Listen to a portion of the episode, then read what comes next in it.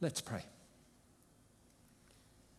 Heavenly Father, as we come to your word this morning, give us hearts that are open to hear what you are speaking to us. Father, give us soft hearts, teachable hearts. Father, so that the word that you are speaking to us might go down deeply and richly into our hearts. And Father, that it might transform and change us and the way we live in response to the gospel of the Lord Jesus. In his name we pray. Amen. I'll uh, adjust this so that people see the top of my head online. Okay, yeah. I expect that we've all been there. Something terrible happens to someone with an unsavory reputation, and we think it couldn't have happened to a nicer guy. Humanity wants to live, wants to believe in natural justice. Not the natural justice of the legal profession, which just means that everyone gets a fair hearing, but that evil people get their just deserts and that the good guys will prosper. This idea takes many forms. It's popular today to talk about karma, the Buddhist idea that the intentions that drive our actions have future consequences, that good intentions produce a harvest of good, and evil intentions will only produce misery for the evil person. The Bible tells us that this common belief in a natural system of justice is part of God's general revelation. The knowledge of God and His character that we all possess because we're made in God's image. In spite of the fact that we often see terrible things happen to people we respect and look up to, and good things happening to those whose actions show them to have no regard for God, our inner sense, our picture of the world as it should be, the way that we in our hearts know it ought to be, is of a world where justice prevails, where wrongs are made right, where virtue is rewarded, and where those who mistreat others are rebuked and punished appropriately. It's this general, general revelation that Paul is writing about in Romans 1 from verse 18. The wrath of God is being revealed from heaven against all the godlessness and wickedness of men who suppress the truth by their wickedness, since what may be known about God is plain to them, because God has made it plain to them. For since the creation of the world, God's invisible qualities, his eternal power and divine nature, have been clearly seen, being understood from what has been made, so that men are without excuse. And so it's easy to look at the circumstances of others and even ourselves and see them as a barometer that measures our standing with God. This nation is prosperous and powerful. Surely God must be blessing them. They must be particularly righteous and holy, that God looks on them with such favor and delight. Or that nation is being ravaged by death and disease. People are dying in unprecedented numbers. Surely God is punishing them. What is the sin and depravity that has drawn God's wrath on them? What must they do to purge this evil and stay the punishing hand of God? Or it can be more personal. Perhaps we rarely see the richness of God's blessing poured out on someone. Perhaps we rarely see the richness of God's blessing poured out on someone and speculate that God is blessing them as a sign of his approval, although at least one such example in recent history comes to mind. But there's no shortage of people who will come forward as one of Job's comforters to ask the question What's the sin that led to your current suffering? Why are you sick? Why are the relationships in your family broken? Why have you lost your job or suffered a financial setback? Why haven't you been able to recover from that injury? Surely the fault lies with you. And worse, we ask the same question of ourselves and see our inner suffering, the things we rarely, if ever, talk about the disappointments, the failed relationships, the miscarriage, the financial struggles, the thwarted ambitions, as evidence of God's punishment for something, either something nebulous or something specific in our past. If that's you, Jesus wants to speak into that situation in your heart today, as he did to the people who were in his hearing in today's passage. You'll recall that last week, James was explaining that judgment is coming and that we need to live our lives in the knowledge of that reality. Because if we lose that focus, we find ourselves, we'll find ourselves caught out when Jesus returns when the tasks appointed to us by Jesus are undone, or worse, being found to be acting in direct contravention to our Master's directions.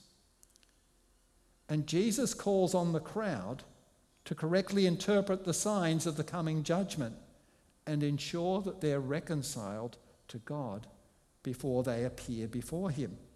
If you remember last week, he said to the crowd, When you see a cloud rising in the west, immediately say, It's going to rain.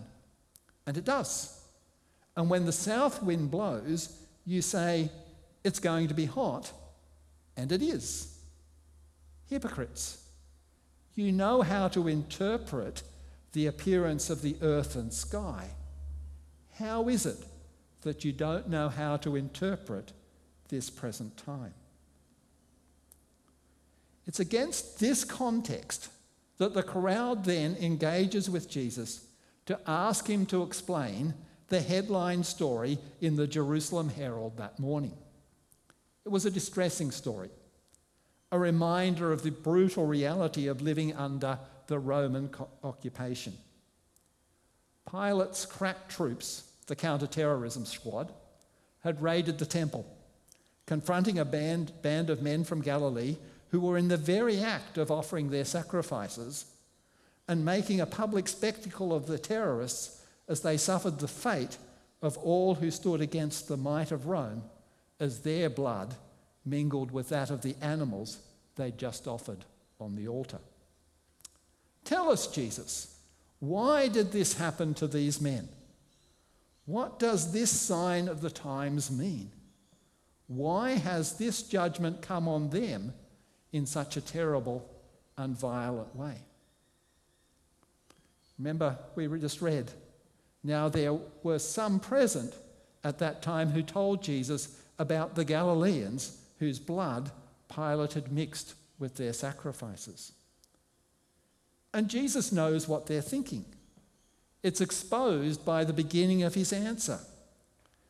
Jesus answered, Do you think that those Galileans were worse sinners than all other Galileans because they suffered this way. I tell you, no. But unless you repent, you too will all perish. The crowd thought that something so shocking, so terrible, to be put to death right at the altar while you were in the very act of offering your sacrifices must surely mean that God was exacting his wrath on these despicable people. What else could it mean?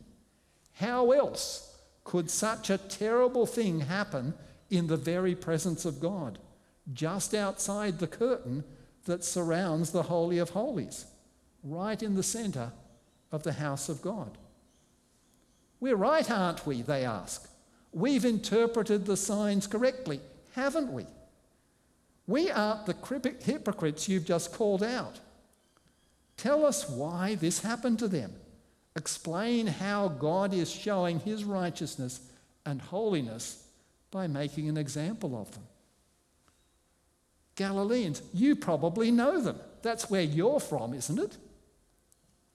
And Jesus pulls the rug out from under them. You think they got what they deserve, and you're rejoicing because it didn't happen to you. You think that this means that you're on the right side of God's standard. Bad guys get what they deserve. I'm still okay, so I must be all right. Not so fast, says Jesus. They're no worse than anyone else from Galilee. They're no worse than you. You too will perish unless you repent. You're completely misinterpreting the sign. The consequences of sin in this life, that we all suffer in different ways as a result of the fall, are not signs of the degree of God's disapproval. They're warnings of what we all face the judgment when we will appear before the throne of God. And just in case they missed it, and thought Jesus was really only talking about Galileans, he reminds them of the lead story in the news a few months back. Construction faults like the Opal Tower in Homebush or the new high rise in Castle Hill have a long pedigree. And the headlines in Jerusalem had been full of finger pointing and calls for inquiries just a few months earlier when the tower block of apartments adjacent to the city wall near the pool of Siloam had collapsed. The rumours were that the construction of a new aqueduct to supply the water to the city was taking place near, near there and had triggered the chain of events. But who could doubt that God was sovereign and that it was He who had determined who would be in the vicinity when the tower block collapsed? crushing the 18 people who were buried in the rubble. Jesus goes on to say, Well, those 18 who died when the tower in Siloam fell on them, do you think that they were more guilty than all the others living in Jerusalem? I tell you, no. But unless you repent, you too will all perish. Jesus brings it closer to home to people they might have known rather than the strangers from Galilee. You know the victims of the Siloam tragedy, Jesus is saying. You know what they were like, or you've met people who knew them. You're looking at this the wrong way.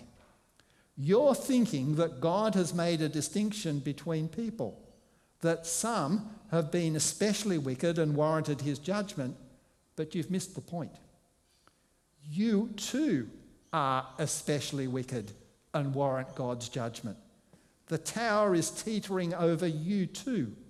The sword is poised to strike you down.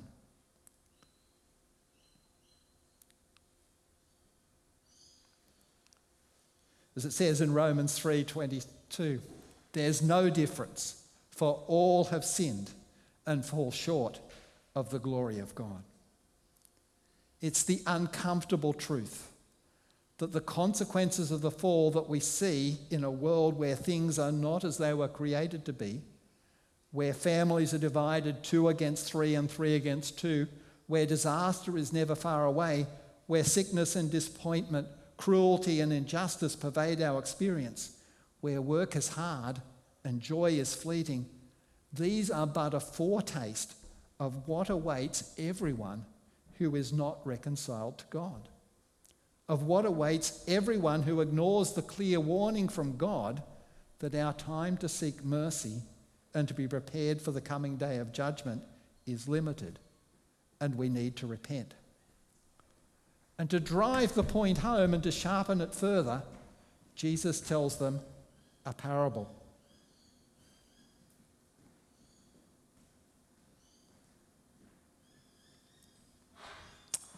Then he told this parable. A man who had a fig, a man had a fig tree planted in his vineyard, and he went to look for fruit on it, but did not find any. So he said to the man who took care of the vineyard, For three years now, I've been coming to look for fruit on this fig tree and haven't found any. Cut it down. Why should it use up the soil? We've got three characters in this story the owner of the vineyard, the gardener who takes care of the vineyard, and the fig tree. And it's not hard to work out who the characters represent. The owner of the vineyard is God the Father. And you might be tempted to think that the vineyard is his creation, the world we live in. But the biblical imagery of a vineyard always refers to God's people, Israel, and the new Israel, the church. And the fig tree is me. But if you're listening to Jesus, the fig tree is you. God has planted us in the fertile soil of his garden. The aspect is ideally suited to us. The soil is deep, we are watered, sheltered from the frost, and sustained by the warmth of the sun. And year after year, the owner comes to look at his tree, to examine it, and see how it's doing. The fig tree in this story is probably looking healthy, growing strongly, with well shaped branches, covered with leaves soaking up the rays of the sun, and with its roots reaching deep into the soil to anchor it firmly and to draw in the water and nutrients from the soil. The casual observer might think it's a fine tree, but not the owner. He planted this tree with a purpose. He had plans for it. And year after year, he had come in hope that those purposes would be realized, that the tree would be fruitful, laden with delicious, tasty, pump ripe figs. And year after year, he'd been disappointed. The fruit he so desired was not there. The tree was barren the very purpose for which it had been planted in this well chosen spot in the vineyard was not being fulfilled. And so the words of judgment come cut it down. This is not the tree for here. It's just taking up valuable space, using up the nutrients in the soil. I'll start again with another tree so that I can get the fruit that part of my vineyard should be producing. And so the gardener, God the Son, the Lord Jesus Christ, gets his instructions. The axe is poised, and who can argue with the wisdom of the owner of the vineyard? His expectation of fruitfulness and his decision to remove this tree that fails to call up, live up to its calling. But listen to the reply of the gardener. Sir, the man replied, leave it alone for one more year, and I'll dig around it and fertilize it. If it bears fruit next year, fine. If not, then cut it down. Jesus isn't disputing the Father's assessment of the situation. The tree is fruitless. That spot in the vineyard is supposed to be producing an abundant crop of figs, and it isn't. But Jesus proposes a slightly different course of action. Wait, he says, not indefinitely, just for one more year, and I'll get to work to see if this tree, in which so much has been invested, can produce the fruit required from this part of the vineyard. And what does that work look like? The gardener gets to work digging up the soil from around the tree, loosening it up so that the tree begins to shake when the winds blow. Perhaps some of its roots are cut or damaged as the pick and spade are put to work, and some of its roots are exposed and laid bare.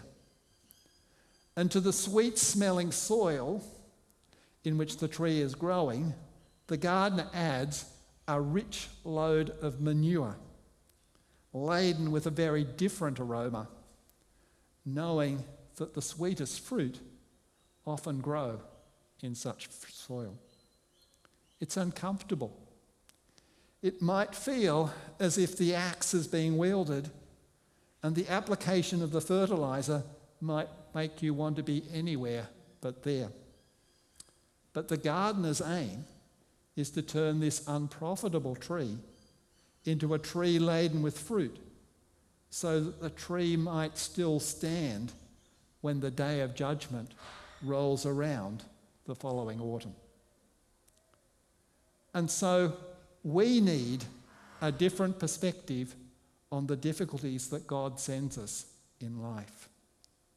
All around us, we should see in the brokenness and chaos of the fall the warning of coming judgment, the reminder that our time on earth is short and our need to be reconciled to God and to, re- and to, and to reflect that the deep wor- yearning of our hearts for a different world is itself a revelation from God that we're not made for this world.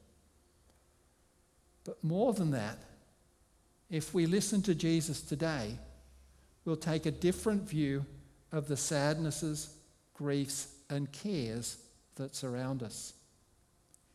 If you're a tree planted in God's vineyard, if you are a follower of Christ, you need to know that Jesus, the gardener, will be constantly at work in the garden. The new Adam is constantly at work fulfilling the task assigned to the first Adam in Genesis 2. The Lord God took the man and put him in the Garden of Eden to work it and to take care of it. Whatever your current fruitfulness, the gardener will not be satisfied until you're perfected, until you become a mature tree beautiful and graceful, laden with rich fruit, giving shade from the heat of the sun and shelter from the rain. And so he'll do everything that is necessary to bring about that transformation. He'll dig around you. He'll apply the fertilizer despite the smell.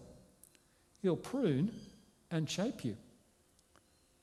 But if you are His, unpleasant as they may seem, they're not acts of judgment, but acts of mercy and grace. The work of Him who, as it says in Jude, uh, is able to keep you from falling and present you before His glorious presence without fault, with great joy. But if you are not already His today, your presence amongst you today places you square, squarely in the place of the tree in the parable, planted in the vineyard, but in imminent danger of the verdict. That awful question from the owner of the vineyard why should it use up the soil?